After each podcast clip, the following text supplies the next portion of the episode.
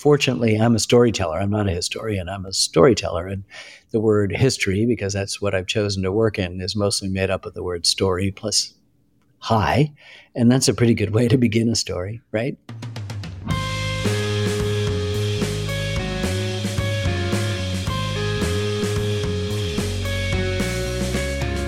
Welcome to Ye Gods. I'm Scott Carter. Embedded in the two dozen hours of Ken Burns baseball is the famous Jacques Barzun quote Whoever wants to know the heart and mind of America had better learn baseball. Well, I think now whoever wants to know the heart and mind of America had better watch Ken Burns films. His body of work is a moving picture portrait gallery of who we've been and who we are. No contemporary artist has ever succeeded more by trusting so much in the American public's curiosity and attention span. Ken, it is a real honor for me to have you here today. It's my pleasure, Scott. Thanks for having me. As we start, I want to make a reference not to one of your films, but to the five hour masterclass you did on documentaries. And there is this very tough interview that you did with a, uh, this was for your World War II series. You had a very tough interview with a vet turned college professor named Paul Fussell. And you talk about different techniques you got him uh, tried to do to make him less nervous. And then you finally say, and you show us how you were able to succeed with him. And then you say, and that is when an interview becomes gold we watch you pause for five seconds. We can see the wheels turning in your mind. And then I think you probably go off whatever you were planning to do in the script and you say, Can I just say something? And then you say, using the word gold is so incredibly insulting to what he just gave me. And you say, This is not what I am about. I'm about some reciprocity he gave me a bit of his soul. Yeah, that was an amazing interview. I needed him to break some spell of anxiety or desire to be someone other than he was. And I realized that he was talking about experiences when he was 19 years old, but he considered himself an old man because he'd been on the front line in France for six months, and the average life expectancy of a second lieutenant, which he was, was something like 14 days. You were either killed, severely wounded, or you went crazy. And he'd been there six months without taking a shower or brushing his teeth or changing his clothes. And the back lines were only 100 yards behind, but he was too good at what he did. And I finally, he's a great writer too, great great teacher, kind of a ringer in our film. And I, I just, I finally said, You saw bad stuff. And the 19 year old came back and he gave us that. But but using the word word gold stuck in my craw because there is that sort of sense that all we are is acquisitive, acquisitive beings, that we're extractive, that we're everything's transactional.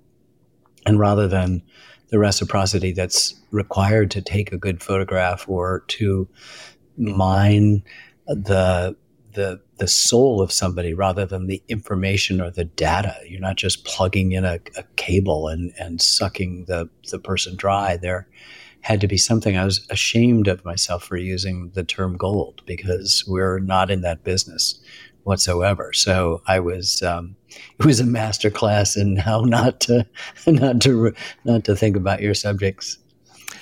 But what was also useful for any student or anybody watching this is you caught yourself and you immediately in real time corrected yourself. And you made a point to anybody who's who's seeking to learn from you that in the same way you talk about the importance of listening and staying exactly in the moment you then in that moment you demonstrated that I only recently my wife and I watched for the first time the Mayo Clinic. And I was just amazed by it. It's a film about how a global citadel of healing rose out of a cornfield. But I thought about how similar it is to what you've done with your career.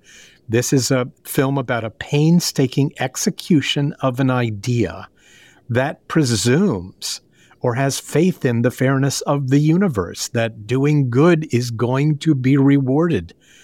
And your film subtitle is Faith, Hope, Science, three words often not combined. Never combined, yeah. and I want to ask how does your faith inform your work? I'm not really sure, but it is in that intersection of being present and being willing to listen, to not superimpose preconception onto a subject, to celebrate a kind of the the reward is the work itself, not not even there's there's not a faith in eh, the, the goodness is is what's required to to put it in in terms of us the man hours, the woman hours, the the attention, the love to everything. I mean, someone asked me what my films are about, and I said, "Oh, love." You know, that was what it all kind of reduced to. Yeah, there's stories, and yes, there's stories about the United States, and yes, they're complicated stories, and some of it is dark, and some of it is light, but you know, the only real equation is what my yard sign says outside my house, which is love multiplies. And I've, I sort of, I like that. And so there's a complicated uh, relationship with that. Doesn't mean that we're not fully devoted to trying to parse the particular moment that we've charged ourselves with coming to terms with. But there is a sense that how one is, how one conducts one's affairs in the moment with the people you're working with, with the audience that you're trying to communicate to, is is it. That in and of itself is the whole raison d'etre. It could be building a stone wall. It could be, you know, making sure an orchard is is in good shape. It's raising a child. It's it's making historical documentary films about American history. You know, there's insert here. I, I just have certain outward circumstances that led me to do this, but but at the same time, I think that the essence of what we've been able to do is informed by not just mine, by, but by a collective sense of various people's faiths, how they understand that. And I'm sure people who work with me who would insist that they are out and out atheists and we shouldn't be talking about anything else. And that's okay too.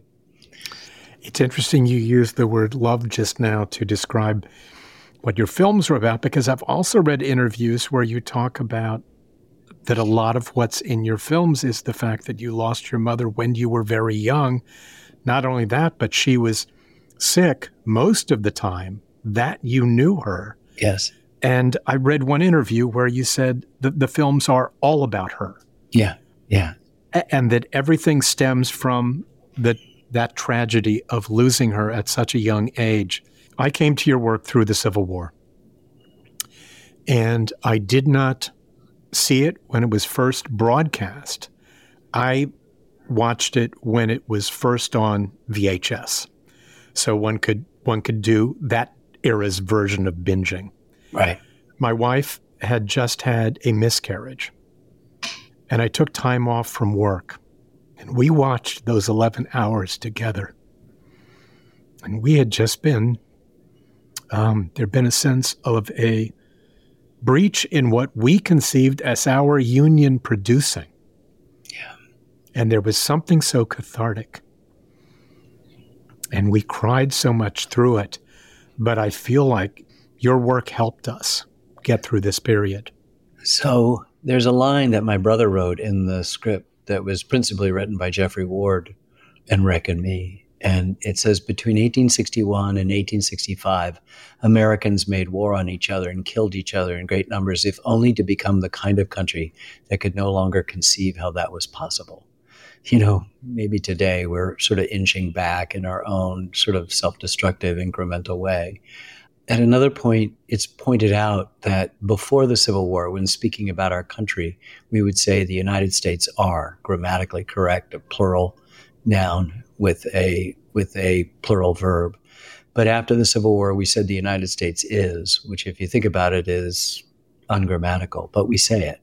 And so, what the Civil War did was it made us a one thing. It didn't solve all the things, but it made us a one thing, at least for a while, at least for the 160 years since the Gettysburg Address and I think that that's that's part of it. My mom was sick from the earliest time I can remember. She died a couple months short of my 12th birthday when I was 11 years old.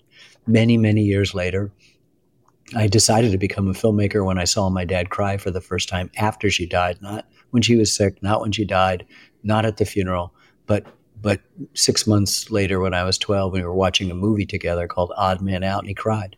And I just instantaneously said, I'm going to be a filmmaker because this, this medium had given him an emotional safe haven that nothing else in his life had provided him with.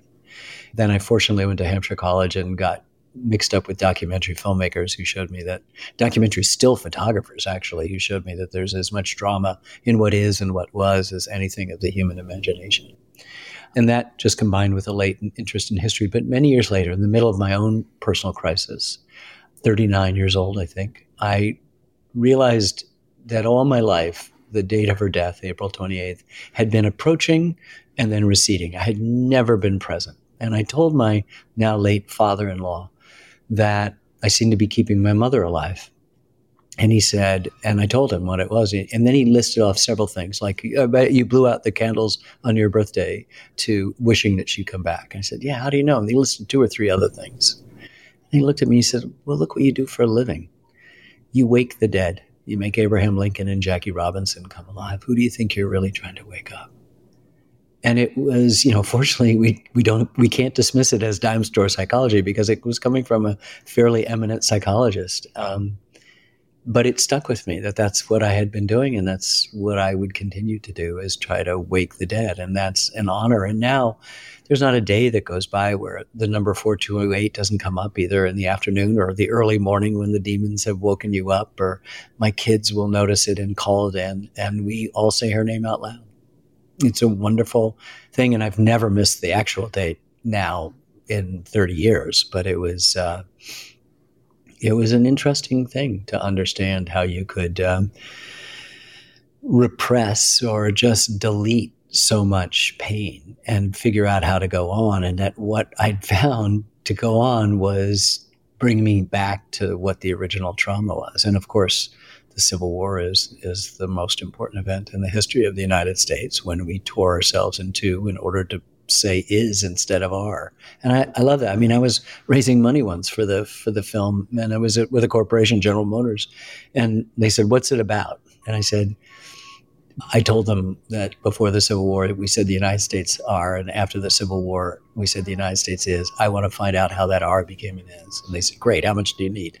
You know, it's like it was the high concept that that that got it. But I think we're all drawn to those kind of paradoxes, the undertow, that permit us to um, see things. You know, I've got a, a, a sign in my editing room in neon, modest cursive and it says it's complicated because I'm trying to remind myself as well as my colleagues that no matter how good a scene is, and there's not a filmmaker in the world that when the scene is good, you don't want to touch it, that you have to touch it because it, particularly in the area that I make films in, it's always being complicated by new information or discovering a new fact, and you really have to go.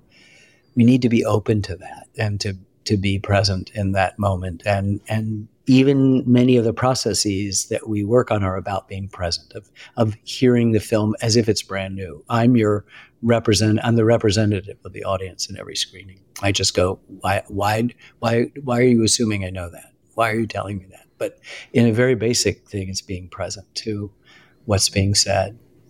Did your family go to church my mother was a devout Episcopalian. My father is from Episcopalian and I think Methodist stock and was a kind of lazy agnostic. You know, he figured that it, God would, if God was, if there actually was a God, then God would know why he didn't believe in God and that everything would be okay. And that's why I call it a little bit lazy. It's a, it's a, it's a bit of a cop out. My mother, I can remember singing out of key in church and so, you know, I tended to side with my dad because it got me out of going to church. But I, but there was I sang in the choir in the last year of my mom's life, and it, was it was not a, a major part. I, it was really in college that I discovered a hunger. Other people helped awaken it in me, and got involved in studying some esoteric philosophies, some Christian, some others. I eventually studied for many, many years the Fourth Way, which was started by a Armenian Georgian mystic named Gurdjieff, and sort of promulgated to the West by a Russian mathematician named Ouspensky. And so I was involved in a group for many, many years in the 70s. And then I've had to kind of on my own cobble together some kind of classically American deist Emersonian catechism that involves nature and all of the good things the United States of America has added to the spiritual equation and tried not to uh, adopt any of the doctrinaire and repressive aspects. Not that I don't self impose some Calvinistic discipline here and there. The one time that we've met, it was when you appeared on the Bob Costas show for HBO, and I was a producer on that. And we got to talking, and I asked you if you ever are tempted to go back and re edit any of your movies. And I, I don't know if you remember what y- your reply was not a single frame. And then you said, not even Jefferson. Yeah. Yeah, no, because so Jefferson. The reason why is because we'd made the film, and of course, the big when you're making a film in the late 20th century, early 21st century, everything's about sex. So the big question hanging over a film about Thomas Jefferson is the did he or didn't he with regard to Sally Hemings. And we had interviewed Joe Ellis, the great scholar, who at that point was absolutely certain in his bones, sincerely, that having studied Jefferson and called him the American Sphinx, so there's a admission that there's something unknowable about him, that he couldn't possibly have done this. And we'd also interviewed a man named Madison Hemings, who was a who insisted that he was a great, great, great, great, great, whatever it was, grandson of Jefferson and a union with Sally Hemings, his slave. And then we had John Hope Franklin, and and it was sort of like the Father, the Son, and the Holy Ghost. Franklin said, "It doesn't matter. He owned her. He could have done anything with her."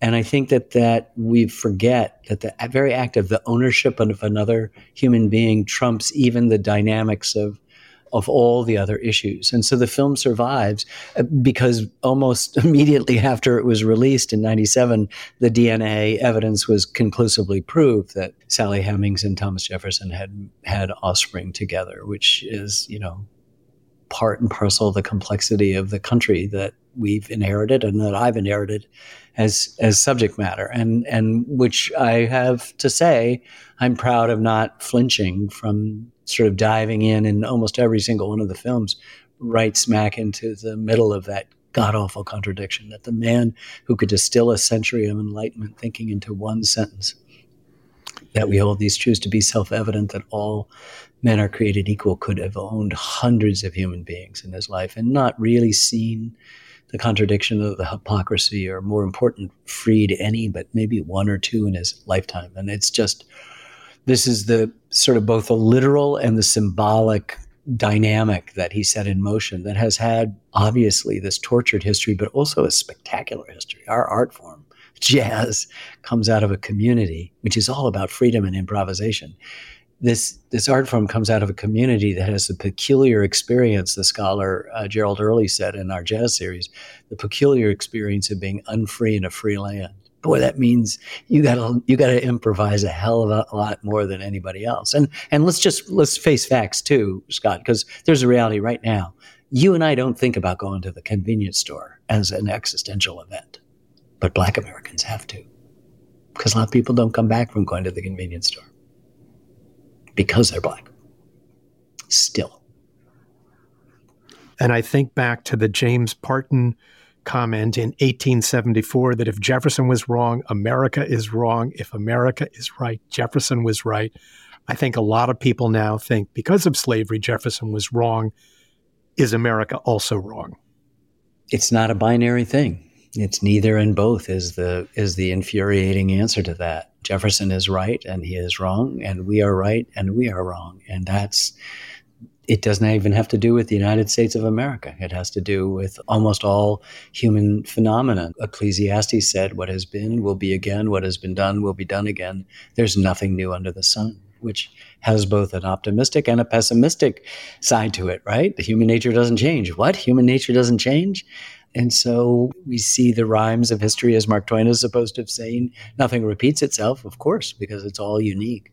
We're not condemned to repeat what we don't remember. That's lovely and and attributed mostly to George Santayana, but Ecclesiastes gets it right, you know, and so all of these things are there. And so you're looking for facts, you're looking for that complication, for the undertow. Wynton said something, Wynton Marsalis said something to me in jazz. He said, Sometimes a thing and the opposite of a thing are true at the same time. And I, when he said that to me, I thought, okay, thank you. I now have, I have a a linguistic box in which I can help contain all of so much of what I've been trying to pursue, or, or give it a not a name because that sometimes ruins it, but just to be able to tolerate that contradiction or that that thing has been hugely part of why I think the films have been good and I think they've been successful because they hit different notes simultaneously. You know, humor is supposed to be, you know, hitting the yes and no at the same time, which means that we're all have a built-in kind of understanding of a kind of zen-like yes and no at the same time. And that's that's really important because right now history becomes a weapon, history becomes propaganda, history becomes whatever it is. And it's just a story. It's just a really complex. I mean, fortunately, I'm a storyteller. I'm not a historian. I'm a storyteller. And the word history, because that's what I've chosen to work in, is mostly made up of the word story plus high. And that's a pretty good way to begin a story, right? There was a word that you used when we talked that I have thought about a lot, and it speaks to the full picture that you insist upon giving viewers of history, both good and bad, what we would like it to have been and what it was, which was opacity. Yeah. That we developed this relationship to great historical figures that it neither serves them nor serves us. Well, we expect heroes to be perfect, right? And we're so sad that we live in a time when there are no heroes, right? Well, this is not where the idea that if you take, say, just the Greek classical sense of a hero, a hero, they put up the gods to advertise these are bigger than human humans, so we're going to write their their their stories large. Achilles has his heel and his hubris to go along with his great strength. It's not perfection, it's actually the negotiation, sometimes the war within a being with their strengths and their weaknesses. And it is the negotiation or the war that is the heroism. That's the heroism. And so that suddenly liberates you to understand the fact that there are heroes all around us. They're just not, they're not seduced, or we shouldn't be seduced by the bold faced names of our celebrity culture or by so called famous people. We realized when we were making a film about World War II, the tagline was, There are no ordinary lives, right? Why does a farm kid from Iowa land at Omaha Beach? He's not getting anything for it. He's being paid bupkis. He's not getting, he's not looting. He's not getting treasure. He's not getting riches. He's not acquiring empire. He's there for an idea, whether he knows it or, or maybe he's just there for his buddies and himself and it's too hard to turn back now. That's okay too. It's just more interesting than all of treacly sanitized Madison Avenue superimpositions that we perpetually impose on our past. Okay, right after this break, we're going to hear how Ken, after making films for over 40 years, is now more productive than ever. And we'll hear his recommendation of the three things that can help handle the curveballs that life sometimes throws at us. So do not go away. Ken, in July, you're going to be turning 70. yeah. I turned 70 last April. Are there aspects of life that are richer for you now? Oh my goodness. Yeah, I think I've I've been inherited from the tragedy of my childhood a very very anxious person and I still am. But the anxiety I've learned like judo to sort of leverage it in a way. And there's still a kind of high speed need that if I were given a thousand years to live, which I will not, I wouldn't run out of topics. So there's there's an increased urgency now, and at the same time, there's also a beginning to have shifted into a kind of third or fourth gear where you know how to trust a process. Just trust a process, right? And then, and that means and then and then and then. It means that you can't do the thing today that you won't be able to do for a couple of years. You can worry about that if you want to, but it's it's a waste of time. And so I'm working on many more projects than I've ever at any given time working on. And I think a little bit of the reason why there's bandwidth to do that is that some of the mind parasites and the and the voices are uh, silenced or a little bit quieter to permit you to continue to do the the stuff that I love. I mean, there I love my family and my kids and and in my work there is nothing better than making a film better. There's nothing better than an edit session where it's great. I used to, I used to get up on my haunches. Jeff Ward reminded me the other day when I get excited. he said every day, you three or four times a day, you'd get up on your haunches because we'd figure out a way out of some, you know, morass or some quicksand or, or you know, you put something that was at the beginning at the end, or you took out something you loved more than anything and was going to be there at the end, and you took it out and threw it away, and something got better. And it's just there's there's an exhilaration to that that I experience every day, and in whatever form it is. That's one of the valuable lessons. Getting comfortable with the, the necessary stages you need to go through to complete anything worthwhile. And some of those stages are going to necessarily be misery inducing to the artist. Yeah, well, there's a razor's edge, right? That we're on. We're all on. I mean, it, that's that's part of it. And so, you know, I feel lucky in that one aspect of the work that I've accepted is that it will have this kind of beneficial torment to it. That there will be. I remember in high school, I had the pretensions to be a poet, and I dug through a box a few months ago, and it had a literary magazine. I was so embarrassed. They printed a couple poems. One wasn't bad, but there was one that said, "Time is on my side." And it said, I have a watch that I keep in my hip pocket.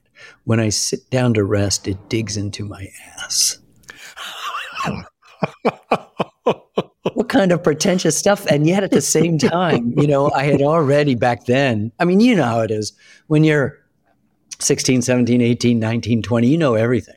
And so it used to be when I was in the editing room, we I used to work my way down the the seniority. Ta- you know, you'd first turn to this person who has the wisdom, and they'd give you their comments, and then at the end, you'd ask the interns. Now we start with the interns because I re- I realized I want to hear from somebody who who knows everything because I knew everything back then. now I know nothing, and I want to find out what someone who confidently knows everything knows because they can give you as great a gifts as the people who are you know, struggling as as I am at this uh, later time in our lives with some of these big fundamental questions about. And there's a charming compassion that one has for that kid who writes that poem. It, you fully recognize who that person is, and you really hope that that insouciance, which is the best thing you could say about it, was there. And it's partly there. I mean, every once in a while, like I have to spend a lot of time in the city and I find myself bounding up the stairs out of the subway, taking two, three steps at a time, the way I have always done. And I like, there is a direct connection to the kid who wrote that poem and even earlier to the eight year old and whatever. And I just go, whoa, there's, it's not the same. There's every, a complete rearrangement of all the molecules, but there's that something that is enduring. And I, I look for that in so many different places. The walks I take and the work that I do and the relationships I have, something happens, something's freed up in a moment, and you feel a kind of connection and a continuity and a kind of quiet. And those those are kind of the rewards of the day right now. Uh, do you think when we die that there is a, a reckoning, a judgment for how we have been in our lives? I don't know uh, Scott. I I don't think there's a hell. I think there's a heaven, but I don't think it's the kind of airport lounge that people think it is, where you're no longer sitting with the riffraff. Right? It's like. you know, I, I, think the only the only hell is the You're one. saying it's the ambassadors club, right? Exactly. It's not the ambassadors club. There's something else. There's something finer. The hell is here on earth. We is what we create. And so I don't think there's a reward this. I think that we're a combination of spirits and souls just trying to figure out what we're supposed to be doing. We're odd collections of, of possibilities. And then you kind of get retired. And I don't know, I'm obviously both petrified, but also very curious. And um, I'm interested in studying the various disciplines and their relationship to it and what faith means with regard to welcoming your death. And I've seen some of the highest human beings that I've ever come across in my life fear death at the end when they're when they were literally days and hours away from passing away. And it was shocking because I figured, well, this person at least would have it all figured out and there would be some calm acceptance. And then I've seen people who had a kind of seemingly distracted way of life, couldn't possibly have been connected to some go with a kind of peace and grace and dignity that just sort of said, looking forward to the next chapter. Is is there a in the course of your life and career, is is there one quote that you'll often find coming back to you when you face especially stressful occasions? I'm going to fear that I have plagiarized this, but there's something that everyone in my family and most of my friends believe that I invented. And I think I've come to believe that maybe I have, or at least synthesized it. And I call them the three things. And I gave them away just two nights ago to someone who is really struggling. But the three things are this won't last, get help from others, be kind to yourself. There's no yes buts to any of those. And I've had to, whether I've plagiarized them or not, I've had to develop that with my own life in, in, in really horrific and intimate and day to day ways. And I've been able to try to pass it along to others and to be helpful. And I, and it, it, it works. It, it helps people. And um, whatever this is, it will not last. Everything is in change, in flux. That's the obvious one. And there can be some comfort in that.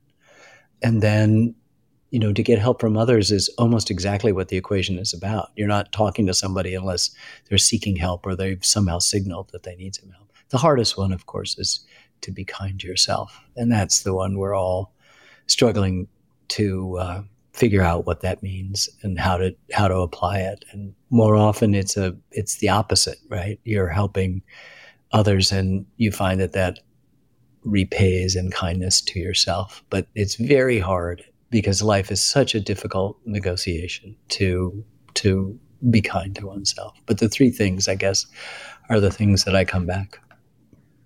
Besides your own work if you could recommend to everyone one work of art for them to experience a song, a movie, a play, a book, a, a sculpture, painting yeah. that you think would be transformative to them because maybe it was for you, what would that be? Well, you know, Richard Powers, the novelist, said um, the best arguments in the world won't change a single person's point of view. The only thing that can do that is a good story. So once you've given the story, it's it, it's then up to you whether it's received or not, whether it changes at the edges or tra- wholly transforms you and whatever.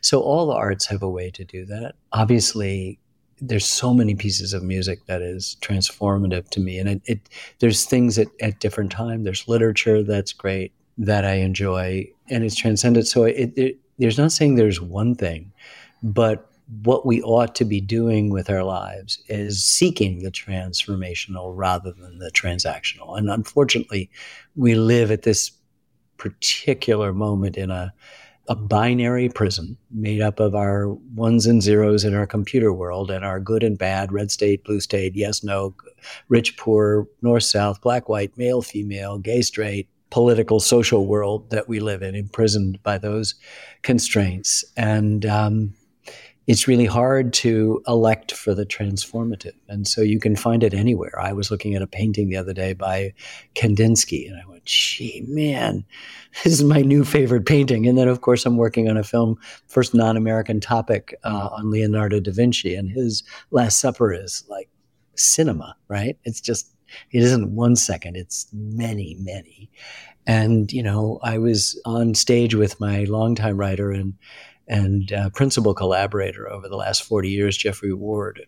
He was talking about himself in the late 40s when the popular music was pretty bad, and that he had he had contracted polio, and um, his life was pretty big. He heard Louis Armstrong's West End Blues, which had been written a decade before, uh, which was like just like quantum mechanics. It's just like you know and so anything by Louis Armstrong is that. You know, this is this is the most important thing. If you're an American, if you're a citizen of the world, there's you know nothing. I went every nobody agreed in, in jazz. Nobody agreed about anything except that Armstrong was a gift from God or an angel. People would say over and over again. You figure it from the people who traveled with him as family members that, you know, scholars though, people of different scholarly schools, they all loved him and I once bumped into a woman who, for lack of the better word, was uh, an aura reader or some psychic of some kind. And I mentioned that everybody seemed to say he was this gift from God or an angel. And she closed her eyes and she went,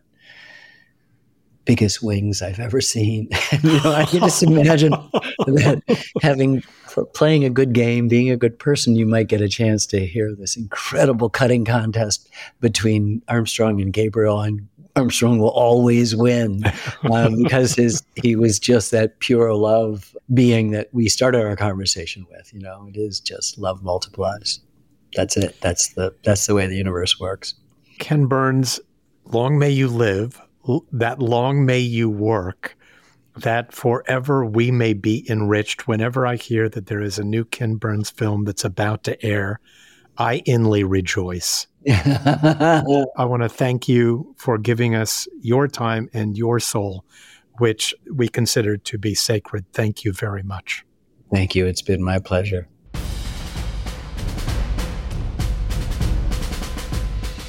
Ken is fond of Mark Twain's quote that history never repeats itself, but it does often rhyme.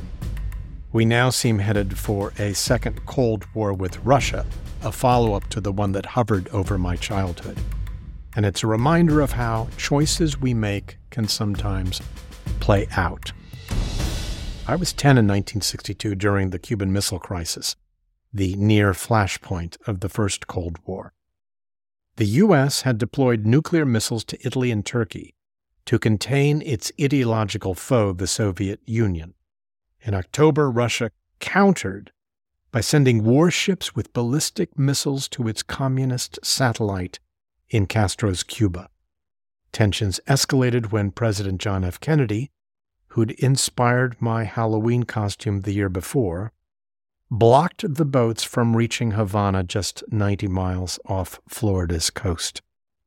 We in Tucson, Arizona, where I was a fourth grader at Lineweaver Elementary, heard that if World War III broke out, our local Air Force base, Davis Monthan, would make us, after Washington, D.C., Russia's top target. So we drilled at hiding under our desks, but uh, that seemed like a very flimsy defense in the event of a mushroom cloud. An enduring legend of the Cuban Missile Crisis is that during those 13 days, President Kennedy received two successive telegrams from Soviet Premier Nikita Khrushchev. One was belligerent, the other was conciliatory.